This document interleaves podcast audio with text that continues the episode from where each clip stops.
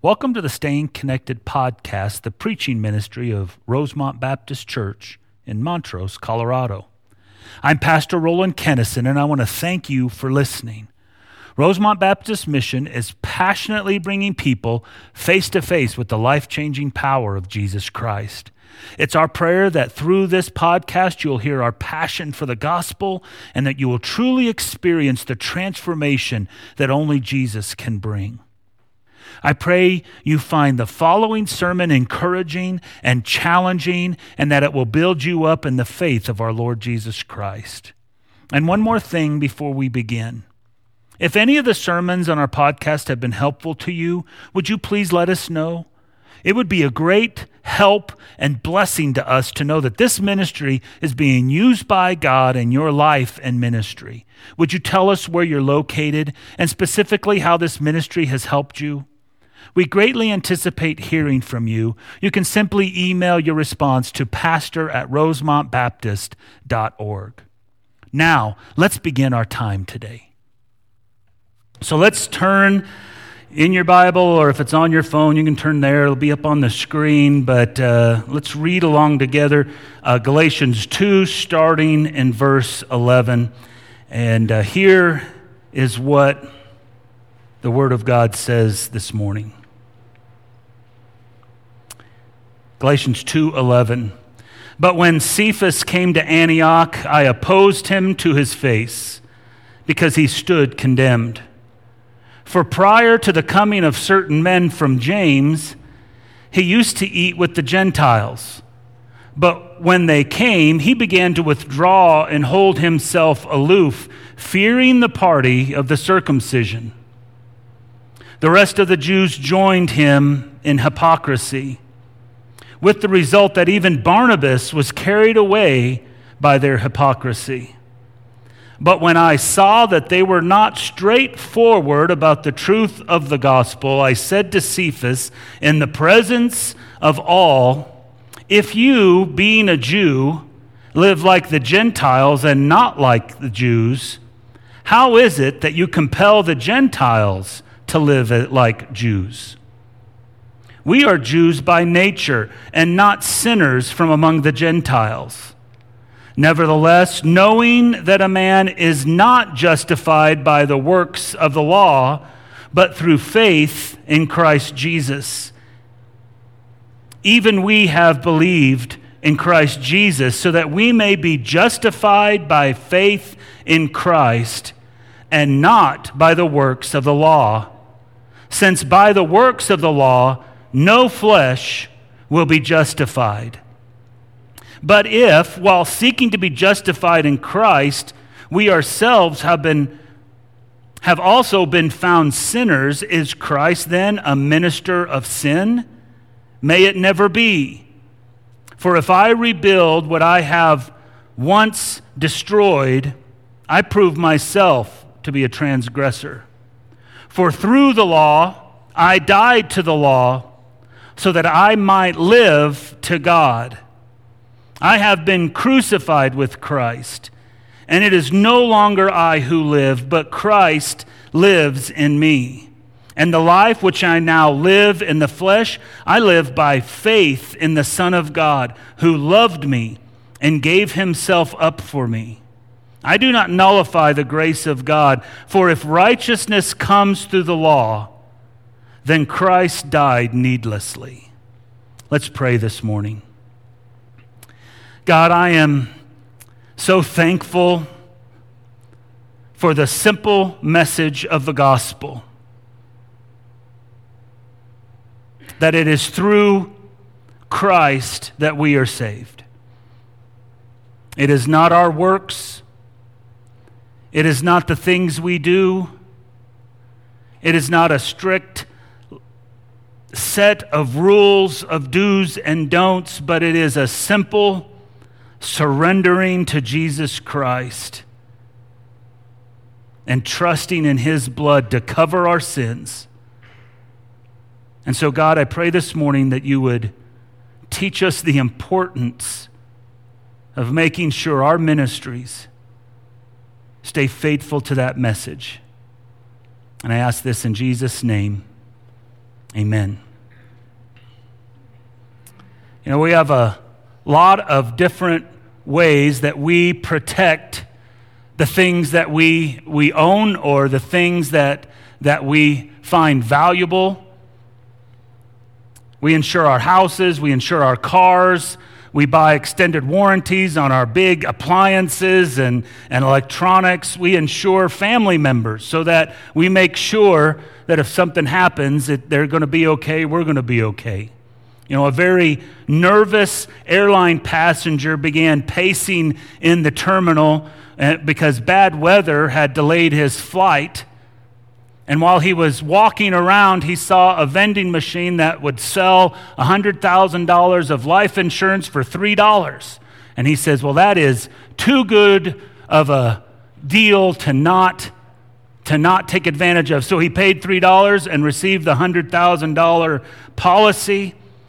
And he looked around outside and thought, this is a, this is a good, a good purchase.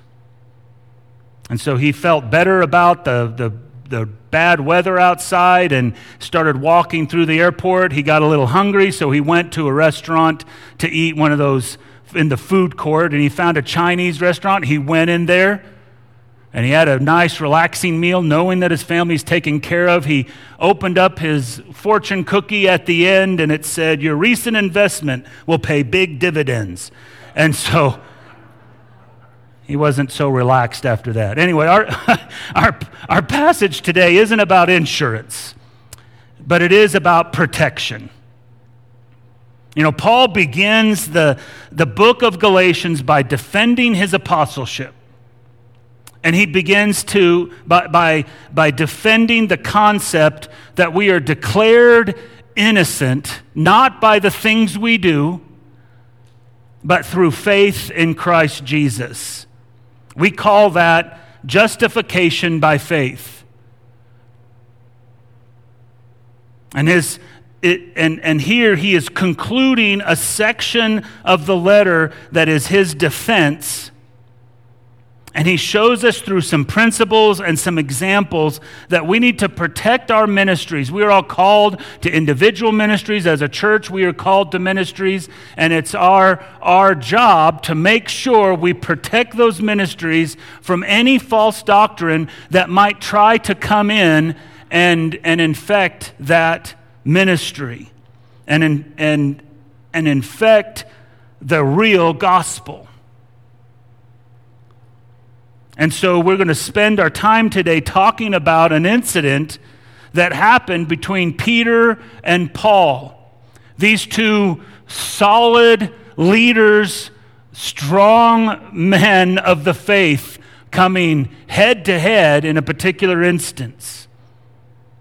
And so, with this instance, we can watch Paul's activity and learn how we can protect ourselves and our ministries from false doctrine. And so, first is just simply that we must not mix error with the truth. That's our first principle. We must not mix error with the truth. We see in verses 11 through 14 that Paul t- begins this, this conversation with Peter in this incident that happened. And, and Paul has already told us with, so far in, the, in this gospel, or in, in this uh, epistle, that, that he has not received his authority from men. He has not gone to Jerusalem and got the approval of, of James or Peter or John. That Jesus Christ gave him the authority to preach the message he's preaching to the, to the Gentiles.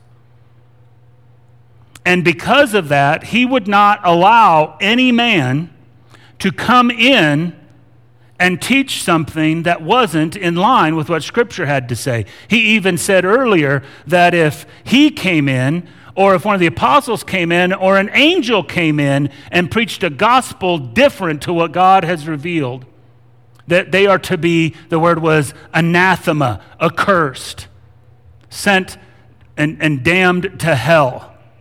That is the word that he has used earlier.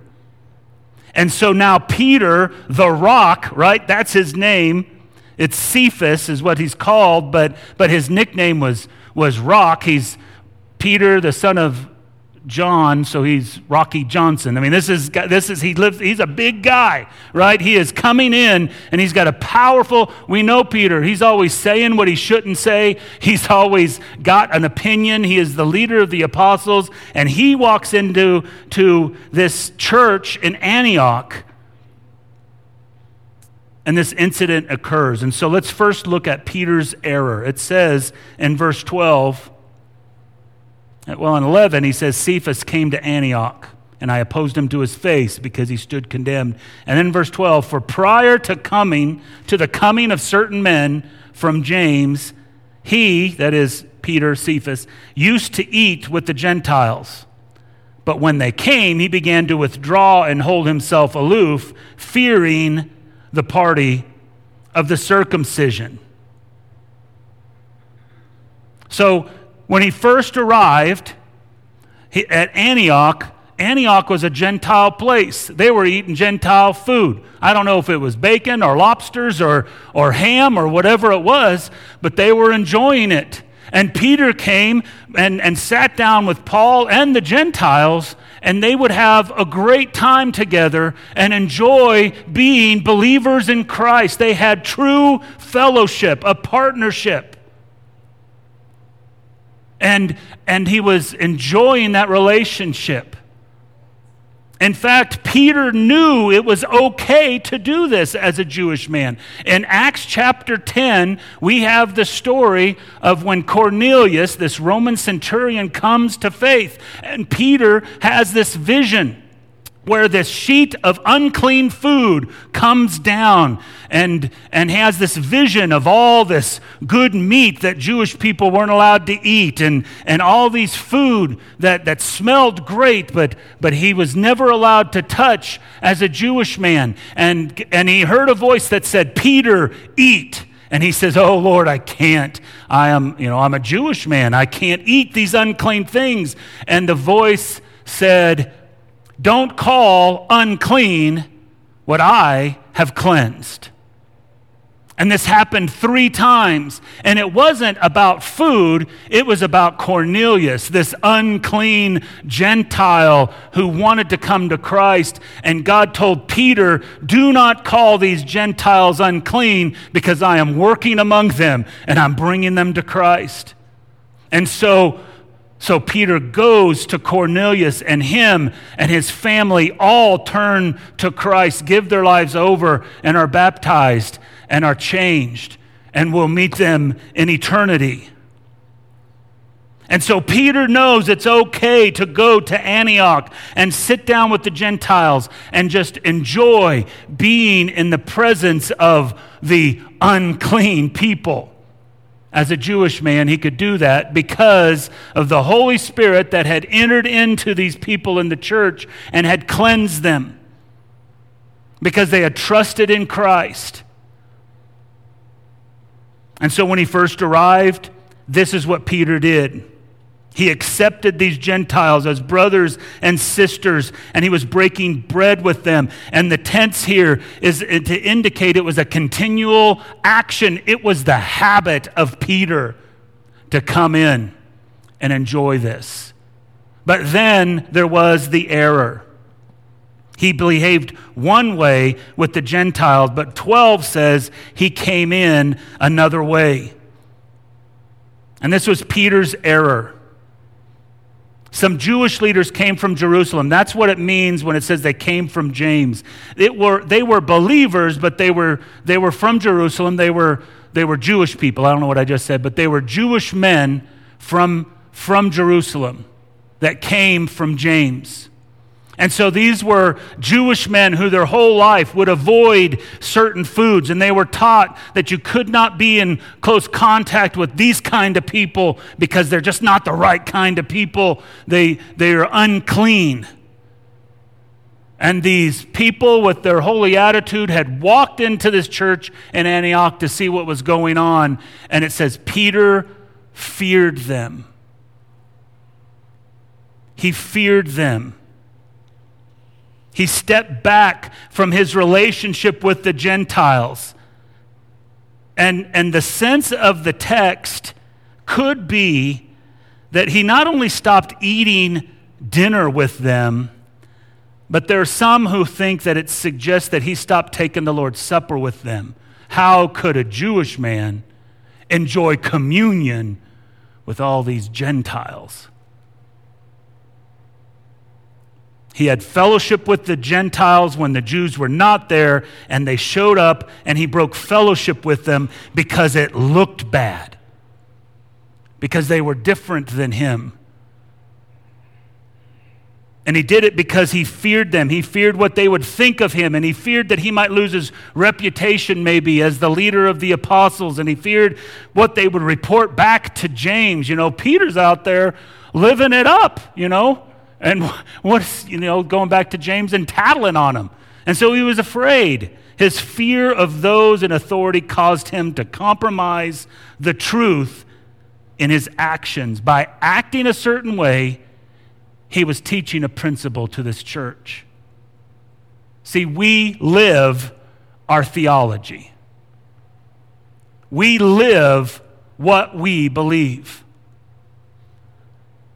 When we act, people know what we believe. We show people what we believe by what we do. When Peter withdrew from these Gentiles, he taught them they were less in the kingdom of God because of their genealogy.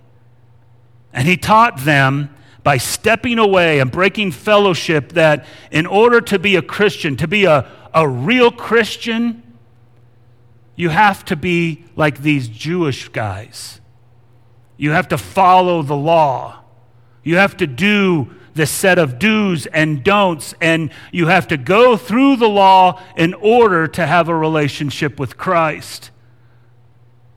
You follow the law, then you become a believer. And that is Peter's error. He was thinking that his actions have no consequences, but his actions were bringing false teaching into the church. And the Jewish people, we're going to see the impact here. The Jewish people begin to act one way, and the Gentiles act another. And so let's look at the impact of the error in verse 13. Peter's error was that he was teaching a false gospel by how he lived. He might say, I believe that all people are saved by grace. But when it comes down to it, he was living that no, what you're saved by is what you do. And so what's the impact? Verse 13 the rest of the Jews joined him in hypocrisy with the result that even Barnabas was carried away by their hypocrisy. The church began to split.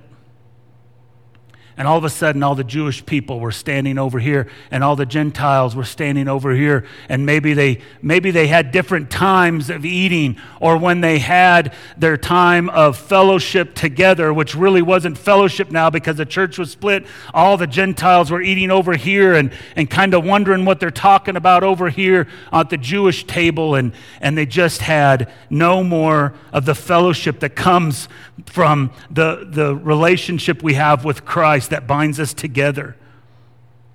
And the pressure was so intense, and the division became so clear that Barnabas, whose name literally means son of encouragement, he was the one who saw the murderous Paul and said, I think he's truly changed. Let's introduce him to the, to the rest of the apostles.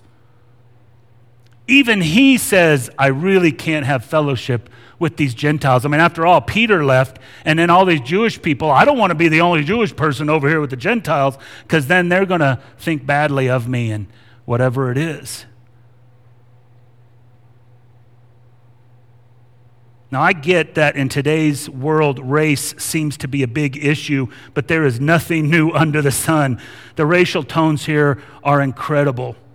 It would just be as powerful an image to say, I would sit down and be friends with a group of, let's say, Hispanic friends until some white people came in, and then I go over here and say, I don't want anything to do with them. That I acted like they were not real brothers and sisters in Christ. Look, the church in, was enjoying this diverse fellowship that's found in Christ and Christ alone. That's where unity comes from and they were enjoying that. And one action one action, one that taught one false kind of teaching, just a little bit, it split a church simply because someone was afraid of what someone else might think. Peter's action began a chain reaction that led the rest of the Jews to follow him. A church split happened. But look at Paul's correction. Look in verse 14. Verse 14, it says this But when I saw that they were not straightforward about the truth of the gospel, I said to Cephas in the presence of all, If you, being a Jew, live like Gentiles and not like the Jews, how is it you compel the Gentiles to live like Jews? Paul sees this and he says, No, this isn't happening here. He says, We are not going to have this division at the church in Antioch. You remember it says in the church of Antioch, they were first called Christians, little Christs. The people saw the church of Antioch and they said, These are like little bitty Christs running around. They look like Jesus a lot. And Paul says we are not stopping that reputation because, because of, of this false split, of, of false doctrine that brought this split. It's worth noting that in verse 11, that we saw Paul corrected Peter directly to his face. And again, wouldn't you want to be a fly on the wall right there, right? Wouldn't you love to hear Peter and Paul? I mean, Paul thundering against Peter and Peter trying to defend himself and saying the wrong thing at the wrong time. And I, mean, I just think that would have been fascinating. But he says it's right to his face. And in verse 14, it says he did this in the presence of all. See, when there's an offense, it's proper to address everybody who's been impacted by that offense. You know, if you hurt somebody individually, then you go to that person and you make some reconciliation one on one. It would not be appropriate if you hurt somebody individually to get up in a crowd and then make some sort of apology because the other people were not involved in that. But this error involved everybody. This teaching impacted the entire church. The Gentiles and the Jewish people, they all were impacted by this. And, Pete, and Paul says this is not going to happen here. This has to be corrected. And the bottom line that he said was Peter is not straightforward with the truth of the gospel. Peter knew, Peter knew that the only condition, there, the only, it is faith it's by grace through faith, is what I'm saying. He knew that. He knew it was only Jesus' death on the cross that could save them. And our transferring of trust to that work is what would save people f- from their sins. He knew that. But his actions and his, his behavior, he taught that you had to add circumcision as a requirement to have fellowship with God. And in doing this, he contradicted the gospel. Now, Paul and Peter didn't have this confrontation because they were just two strong personalities and someone's got to be alpha. I mean, that wasn't what happened here. It wasn't that these two guys were trying to be top dog. The gospel itself was at stake. The salvation of people's souls was at stake. And Paul said, it is important enough to correct this right now. And so it was Peter who was doing this, and he would have damaged the work of Christ because of his position. And so Paul simply asks him, if Peter was a Jew and he was living like the Gentiles, he was eating their food, he was having fellowship with them, I don't know, singing their songs, whatever happened there in the church uh, in, in Antioch, he says, if you are a Jewish person and you can live like that, then why do the Gentiles have to go live like the Jewish people? He says it makes no sense. If we're justified by faith alone, that means those who follow Christ do not have to become Jewish. That's what Peter is saying. The issue here is that Peter began to mix error and truth, and it brought havoc into the church body. The thing is, Peter wasn't preaching it, Peter was living it. And people were watching him. And it brought that division into the church. So, why do we have to worry about mixing error with truth? You know, doesn't God know our hearts and say, you know, I'm, I'm, I'm serving my ministry and I know this isn't really what the truth is, but, but isn't it good enough that my intentions are, are pure? Well, let me tell you this. Let's say you needed a blood transfusion. The body holds somewhere between 8 and 12 pints of blood. You need an entire transfusion. I, I don't know why a person would need that, but let's say you got to do that. You walk into the doctor's office and he says, I got some. I, I got some good news and some bad news. The good news is I got seven pints of really good blood, right? I mean, it is clean and sterile or whatever. It's good stuff. But the bad news is I've got one pint and it's got just a little bit of HIV in it. Are we going to be okay with saying, ah, just use it all? you know? No, because just that little bit, it taints the whole thing. It makes everything damaged. We see here it was only a little bit that ruined the whole lot. And that's true of our teaching and what we live out as well. I mean, Jesus himself said it's a little bit of leaven that ruins the whole batch or impacts the whole batch. And so this is true of legalism and it's true of licentiousness. We have a, a tight rope to walk. That is to say, we, we cannot say that in order to come to Christ, one must do this or that and earn your way into salvation. We cannot approach people who are spiritually blind spiritually lame, spiritually deaf, and tell them you have to live like Christ before you come to know Christ. It is impossible for them to do so. So, you know what? Lost people curse. They do. I've heard them. Oh, it's also a believers curse too, but that's another story. And they live wrongly. They live in, in opposition to God's created order. And you know what? I've seen Christians do the same thing.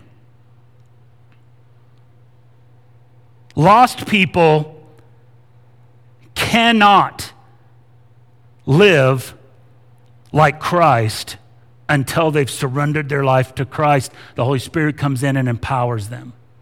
So we cannot expect them, people who live their life in slavery to Satan and his way of thinking, tell them to come to the church, you have to think like us and dress like us and talk like us and be like us and vote like us and think, you know, spend your money like us because they they can't. And it's not about like becoming like us.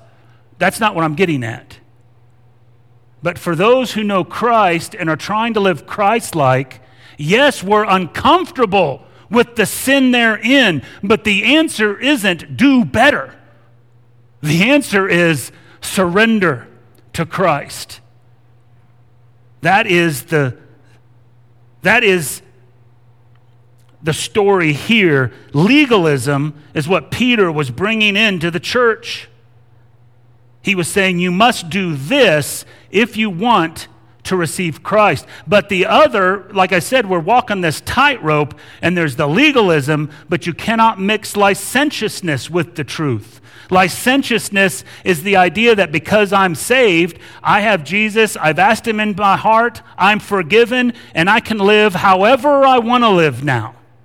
I know the Bible says I should be doing this thing, like having fellowship with other believers on a regular basis. That's not a suggestion from a pastor, that's a command from Scripture. but I'm going to live this way. That's licentiousness. I mean, after all, I got my get out of jail free card, I've got my fire insurance, I'm not going to hell. I'll just live however I want to live. I'll behave how I want to behave. I will be loose with my, my lusts of the flesh and lust of the eyes and the pride of life. And I'll do whatever I want to do because, after all, I'm going to heaven because I trust in Jesus. That is as much of a lie and false doctrine as the legalism is. And it brings disaster to a church that says, I'm going to mix that error with the truth. So we must have ministries that diligently walk that fine line where we're not being legalistic, but we're not being licentious. And it's all through the grace of Jesus Christ that we can walk that line. If error gets mixed with the truth, it brings controversy and division into the body of Christ. And so we need to protect ourselves from false teaching, but also, listen, to, to protect our ministries, we must not mix error with the truth. And that means we must teach justification by faith alone. That is what Peter says here in verse 15 through 18. He says in 15, we're Jews by nature, not sinners from among the Gentile. And he's using, he's using sarcasm here. He says, We, Paul and Peter, he says, we are the chosen Jewish people, right? We're not sinners like these Gentiles are. He's kind of being sarcastic here. And he's saying, even we who are the chosen and not these sinners, we know the law cannot save. So he begins with an explanation of what the true gospel is. So here's the question What is justification by faith? That's a lot of church word, even in that little phrase. And so let's look first at the general principle of what it is. And it's the first part of 16. This is it. Nevertheless, knowing that a man is not justified by the works of the law, but through faith in Christ Jesus. I think that might be one of the most important passages in all of Scripture right there. Circle it, underline it in your Bible, write it in your notes, whatever it is. Someone says, What is Christianity about? What is it you believe? And it's right here. We believe that a man is not justified by the works of the law, but through faith in Christ Jesus. That's it. That's the gospel. That verse there tells us that. But it has some church words, like I said. That word justified, we might not quite get our minds around. The word justified, it means declared innocent. If you need to write that in your Bible, do that too. Justified means declared innocent. Think of a courtroom and you have just robbed a bank, right? You have robbed a bank with gunpoint. You walk in, there are cameras everywhere, and all of them are on you and you're not that great of a bank robber, so there's people in the bank that trip you up and they all see you because you forgot your mask and they all can identify you very clearly. And that you accidentally tell them your name somehow and they, they know who you are and you drop your wallet so your ID's there and then you walk out the door and the police are standing there waiting for you and they take you into cuffs and you got the money and the gun. There is no doubt you are guilty, right? And you're standing before the judge, ready to get your judgment, and the judge says, You're innocent. That is justification. See, there's a difference between innocence and not guilty. Not guilty says in a courtroom that there's not enough evidence to convict you and so you're not guilty. But justification says there is all kinds of evidence you are guilty. And God says, I am going to call you innocent. Isn't that good? Because there is no doubt that we have broken God's law, that we live in contrary to what He calls us to. We are in rebellion in our natural state, and we stand before the Creator. And if we have trusted Christ and what He has done on the cross, God justifies us. He says, You are innocent.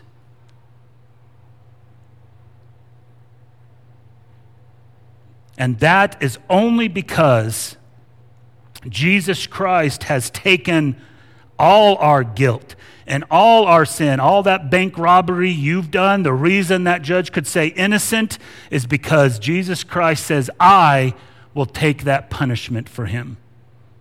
I'll be the guilty party. And so when he was nailed to a cross, our sins were nailed there with him. And if we simply would trust in that work instead of us trying to be better, we would have eternal life. And God would say, when He looks at us, you're innocent of all charges. So, a good way to remember the word justified is just if I'd never sinned. When God justifies us, He sees us just as if we have never sinned. It is taking the whiteboard of our life and wiping it clean, never to be written on again. All our sins, past, present, and future sins, were forgiven. And God looks at our sin board and He says, There's nothing written on it. Because we have trusted in Jesus. Paul says that a person is justified not by the works of the law. Now, when he says works of the law, he is speaking about obedience to, to the works of the law, talking about the law that Moses has received and, and being obedient to that in hopes to secure a relationship with God. And guys, there are people doing this all over, and you might be sitting here being one of those that says, I must go to church more if I want God to love me. I, I know we're commanded to go to church once we come to know Christ, but I'm talking about our initial relationship.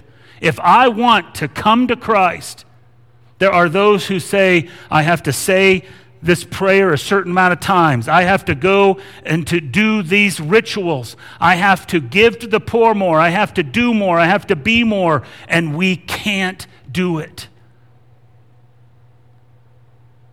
That is the works of the law. It's someone saying, and it's, it's the idea of someone saying, someone who thinks they can be justified by the works of the law, they say stuff like this I've never broken the Ten Commandments, so I'm pretty sure I'll go to heaven. And folks, I hear that all the time. And you might hear that all the time when you talk to friends and family.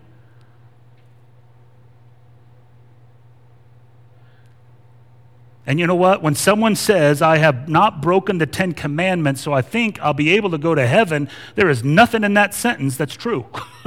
you get what I'm saying? Because we have broken the Ten Commandments. And following the Ten Commandments does not get us in right relationship with God. And Jesus came so that we can know that we have eternal life, not think that we do and hope that we do. And so, all these things, the works of the law, it refers to anything that we do in the attempt to try to get God to like us more.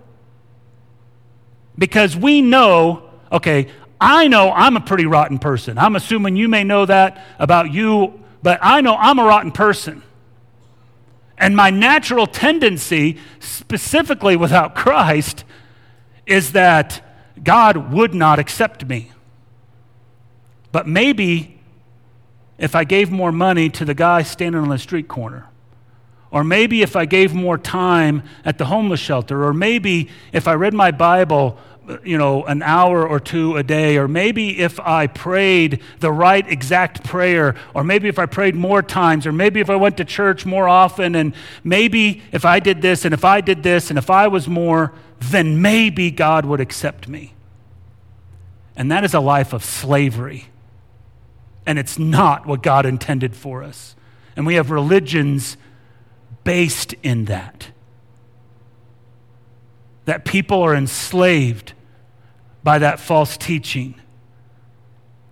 Paul says here, and read the words knowing that a man is not justified by the works of the law. No one is justified by the works of the law. You know, even he says it's not by the works of the law that man someone that, that someone is saved, no one's justified, but through faith in Christ Jesus. Even in the church, sometimes we forget what faith means. Faith is not agreeing intellectually with everything that I've said or what the scripture has to say.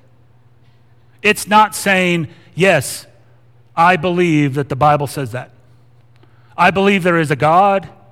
I believe in Jesus Christ. You might even believe Jesus Christ came and died for sin, and intellectually, you can tick off all those boxes. That is not salvation. James 2:19 says this, "You believe that God is one? You do well. The demons also believe and shudder." You know, Satan's statement of faith, so to speak, is right on. That is to say, he believes in the Trinity. He believes Jesus was born of a virgin. And he believed Jesus came and led a, led a sinless life and died on the cross and then was in the ground for three days and rose up from the dead so that anyone who believes in him would have eternal life. Satan believes all of that, but that doesn't mean he's going to be saved.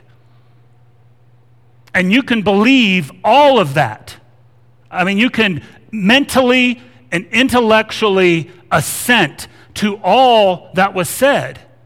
And that does not equate to salvation because it's not about knowledge. Faith is relying, it's, it's giving up on relying on my works and what I do to try to earn my salvation.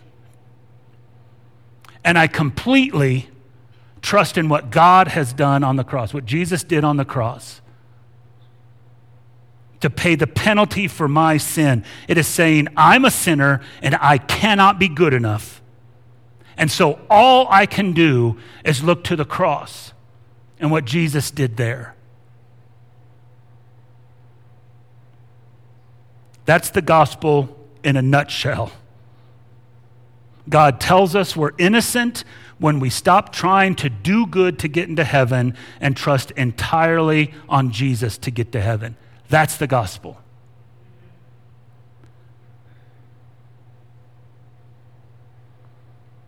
So Paul clarifies this here principle. He has this basic principle that a man is not justified by the works of the law, but through faith in Jesus Christ. And then he says, and the six, last part of, I mean, the middle of 16, he says, Even we have believed in Christ so that we may be justified by faith in Christ, not by works of the law. P- Paul is simply just saying, Peter, you know, we both know this is the case because we both experienced it. We know that we have been justified by faith and not by our works. So he is just simply saying, Peter, you and I know this, so why are you living that way? And so Paul wants to make sure everyone understands this idea of justification by faith, and he gives this absolute principle in the last part of 16. He says this Since by the works of the law, look what it says, no flesh will be justified. All of humanity, no exceptions They'll be just, they, they cannot be justified by the works of the law, by doing more, by being better. And we must sure, we must be sure we get this. There are not some who are saved because they're religiously devoted. There's not a group of people that'll get to heaven who really didn't believe in Jesus, but they were really committed to ritual. That's not going to happen. There are not those that are getting to heaven because they're really, really good people, but they have never trusted in Christ. There's not a compartment in heaven for those folks. It says here, by the works of the law, no flesh will be justified. There is one way into eternity, and it is through Jesus Christ. He said, I am the way, the truth, and the life. No one comes to the Father except through me. There is one way. And the truth is, uh, that, that is the truth, and we need to take a stand. We, we must take a stand on that. Listen, if we have a friend and we love that friend dearly, and that friend does a lot of good work in the community, and they're always friendly, they never have a sharp, you know, a harsh word. And that person helps whenever they can. And they are just the sweetest person, but they have never trusted in Christ, they are not justified. And that should break our hearts. And it should compel us to share, to say, you are, you are a great person, but in God's eyes, you fall short. And I fall short. And we all fall short and that's why we must depend only in Christ and His work.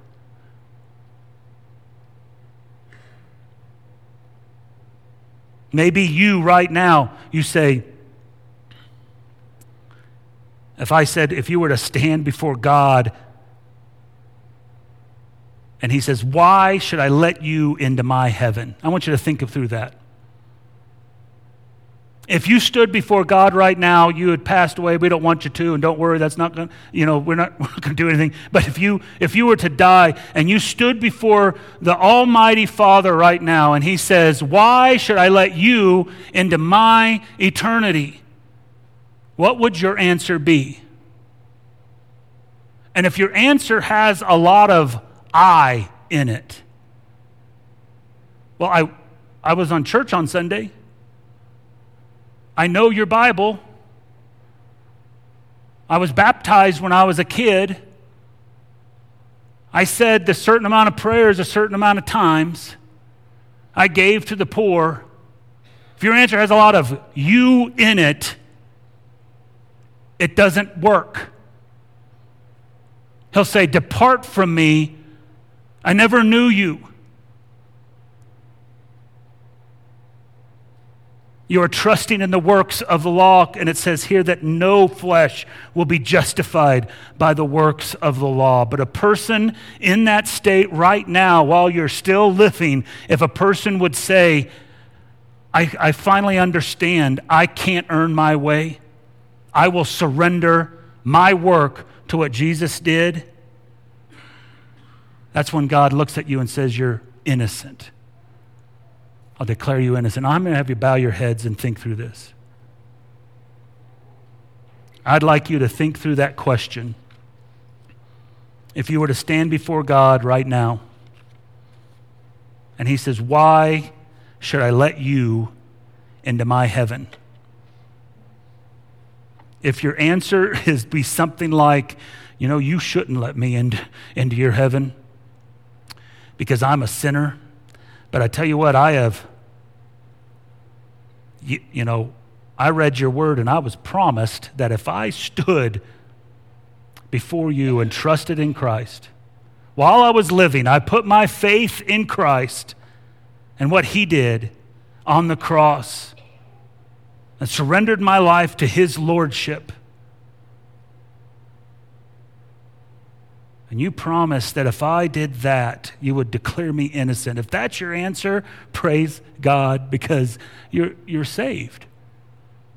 If you're trusting in Christ's work on the cross. But if you're sitting here today and you're saying, I, I need to do more. I've I tried to do this. I have tried and tried, and I've done this, and it's all about your works. Then surrender your works today to the Lord and rest in the salvation that Jesus Christ brings through his work. Heavenly Father, I come to you and ask that you would just move in our hearts. God, if there's someone here who does not know you, not really, they may have been church their whole life, they might have been baptized at some point in their life, but they realized I have never, I'm only trusting in me to get to heaven. I'm not trusting in what Christ did. God, I pray today that you would shine a light on their heart. The light of the gospel would shine brightly in there, and they would turn their life over to you and rejoice in the freedom and hope that is found there.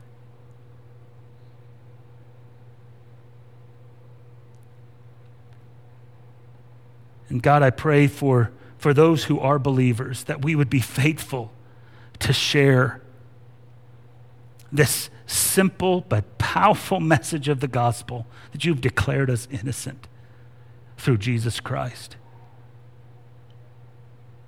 God, I pray that you would work in our hearts and minds now and help us respond the way you would call us. In Jesus' name, amen.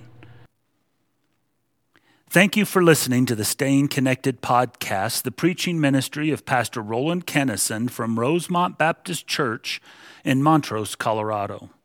We pray the Lord will use this sermon to help you in your life and ministry. If you found this podcast helpful, would you consider contributing to our ministry? You can give online at www.rosemontbaptist.org forward slash give. If you live in Western Colorado or you're visiting the area, we would love to have you visit us on Sunday morning. Our services start at 10:45 a.m., but if you come a little earlier, We'll always have some coffee and snacks and good fellowship before we be, begin our worship service. You can also watch our worship service live through our website at rosemontbaptist.org. Now, to him who is able to keep you from stumbling and to make you stand in the presence of his glory, blameless with great joy, to the only God our Savior, through Jesus Christ our Lord, be glory, majesty, dominion, and authority before all time, and now and forever. Amen.